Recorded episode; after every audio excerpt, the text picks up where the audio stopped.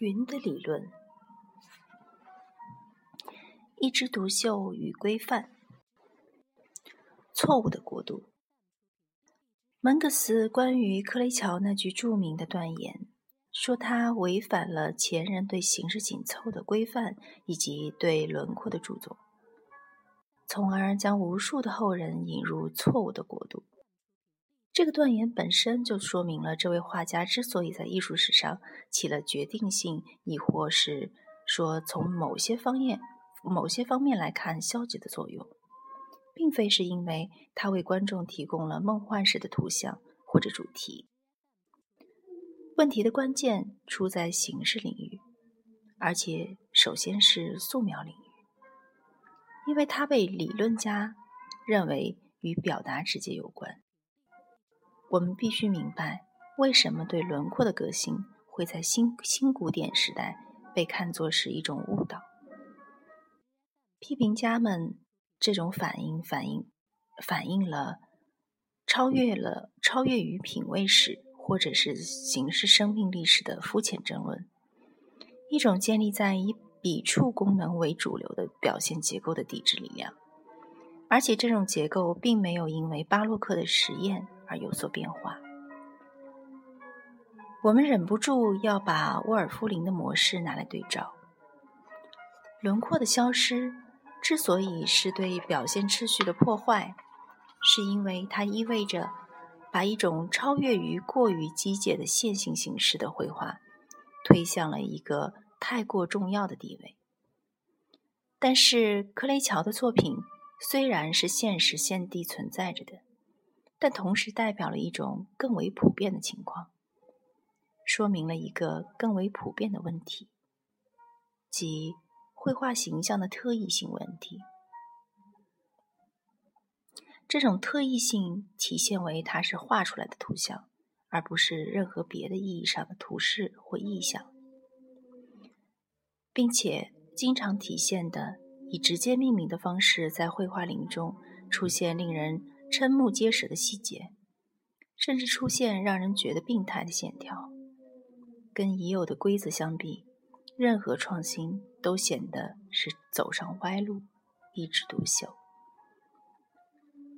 但在这些走了歪路的作品中，有的绝不可以仅仅被看作是一种风格变体，或者是对已有的表现法则或深或浅的转化。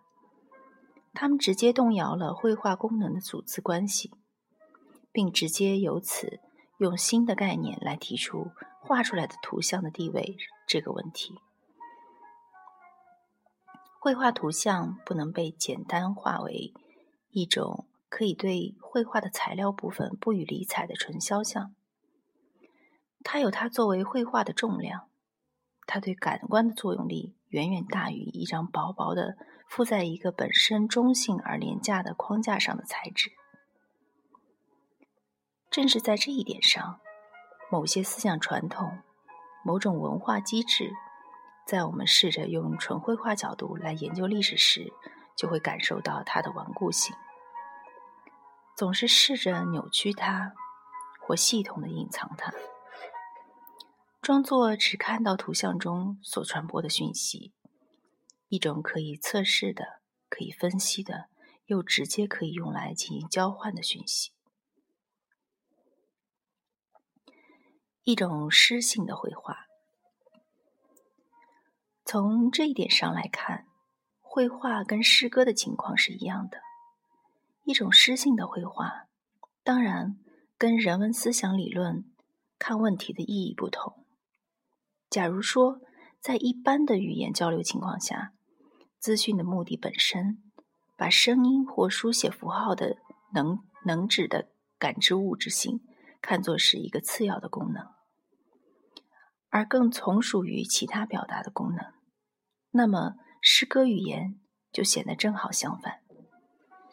在它整个结构机制中起重要作用的东西，是符号的可感知的部分。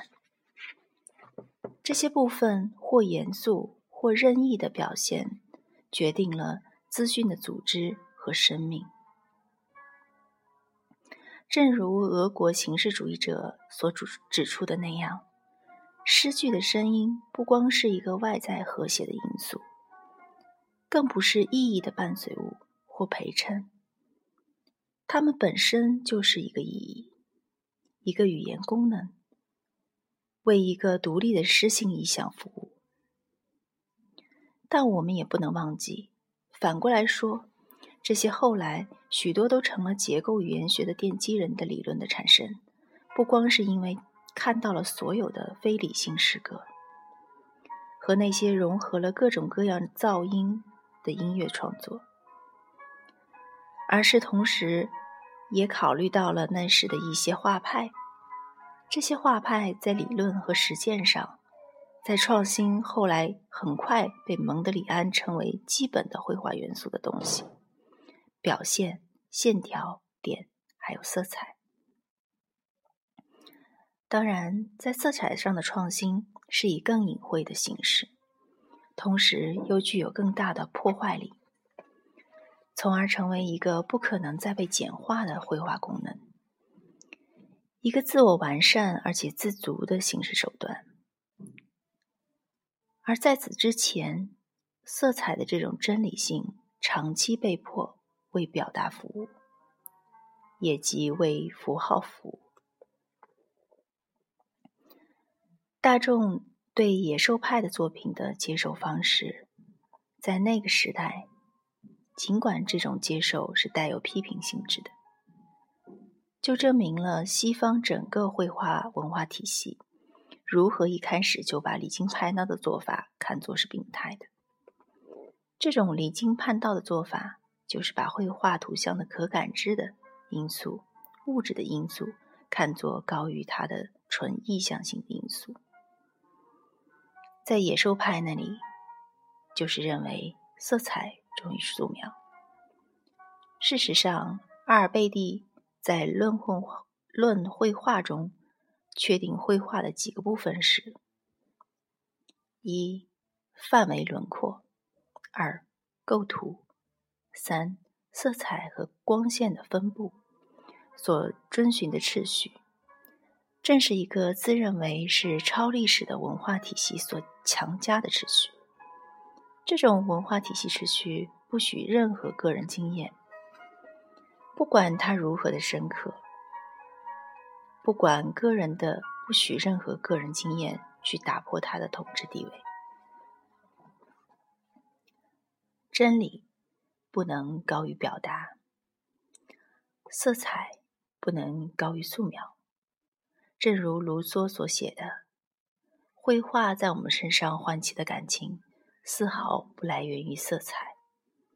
层次变化分明的漂亮色彩让人觉得悦目，但这种乐趣是纯感觉性的，是素描，是模仿，给予这些色彩以生命及灵灵魂。”正是素描表达的激情，让我们的激情也随着激荡；正是他们表现的物体，让我们心有所所触。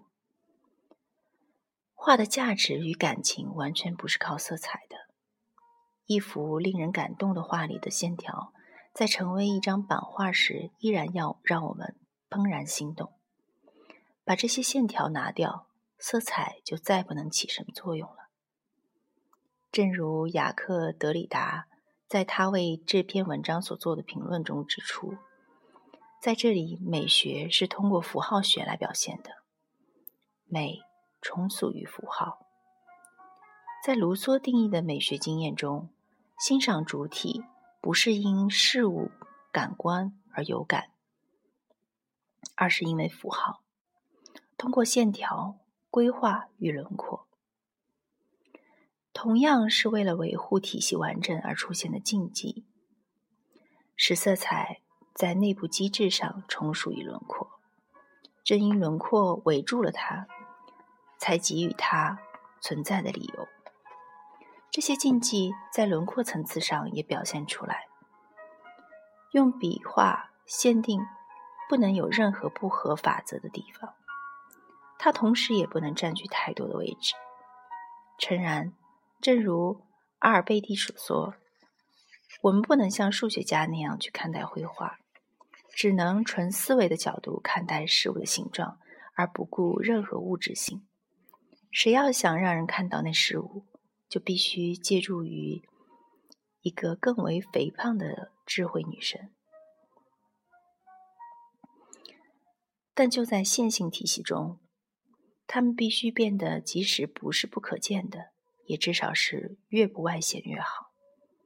要不然，他们就不能表现出形状和物体的轮廓，而会在画上或墙上以裂缝的形象出现，就像在一个细木镶嵌画中区分一个个格子的线条。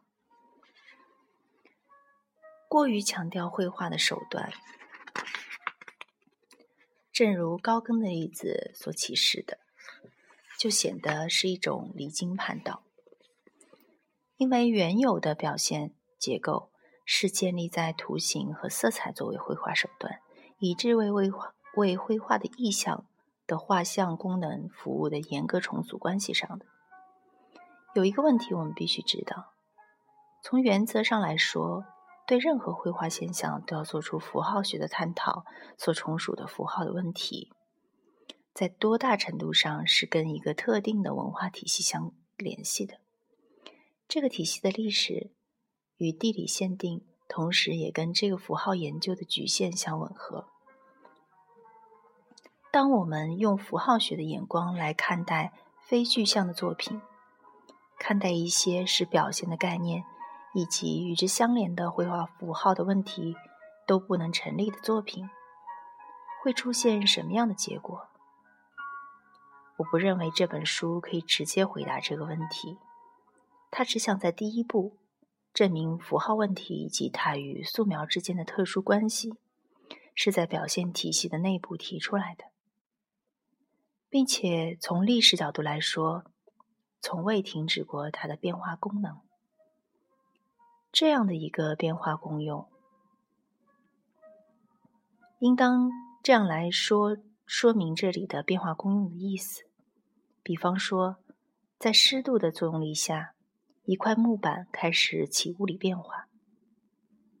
正是这种变化，成为艺术史中最重要的能量来源之一。这样的一个变化功用，暗示了。在诗性实践和绘画实践之间有一种同步性，这两种实践都要让因符号交换得以建立其中的功能的上下秩序瘫痪。事实上，当形式方法理论还在它的初始阶段时，它的信奉者认为只能把诗性语言跟普通日常语言相对立起来看，在诗性语言中。正好与日常语言的规范相反，语言的构成部分、声音、形态、成分等等，得到了一个自足的价值。交流的使用目的反倒倒退到第二重要的地位。但是，俄国形式主义学家们要创立一种文学科学，他们将自己定义为文学性的科学。并以定义文学对象之有别于其他任何对象为宗旨。艺术的理论并没有把绘绘画意象之所以不同于其他任何意象作为它的主要工作来做。绘画意象不限于它表现或表露之东西，也就是主题，也不是它所载颂的内容，更想找出绘画的构成因素。假如这个概念可以让人接受的话，我们不可能把它看作是一种特殊交流的工具。这种交流为了得以实现，对显现于视觉的物质成分进行否认。现象学对意象的解释认为，作为意象物体的同形物的可感知因素必须中性化，甚至虚无化。才能让整个意象综合得以体现。这种理论在一个方面却行不通，即它无法表明一个并不代表什么，而是代表它自己的符号。这种符号本身的形式就是它的内容。它的物质性一上来也就是形式。在这里所指无论如何离不开能指的，这说明一种情况，即作为不同于一般的交流渠道而做出的表达手法的绘画实践本身就是一种离心力量。然而，正如茱莉亚·克里斯蒂瓦所指出的，把诗歌语言看作跟正常语言对立的一种。一枝独秀的概念渐渐僵化为一种陈词滥调，禁止进行纯诗性的形态学研究，特别是不能太坚持诗歌手段的绝对自主性。这种自主性也只有在形式主义理论早已被淘汰的初期才被看作是可能的。这些观点对绘画语言来说同样重要。因为它绝不是一个披着一身神圣密码外衣的体系，它必须跟一个更为普遍的绘画规则相参参照。这种绘画总规则笼罩着它，而它就是要做出反抗，走歪路与走正路的问题，以及让这个问题以最清晰的轮廓显示出来的种种禁忌的问题。必须是用纯绘画的语言提出来的，是用造型语言提出来。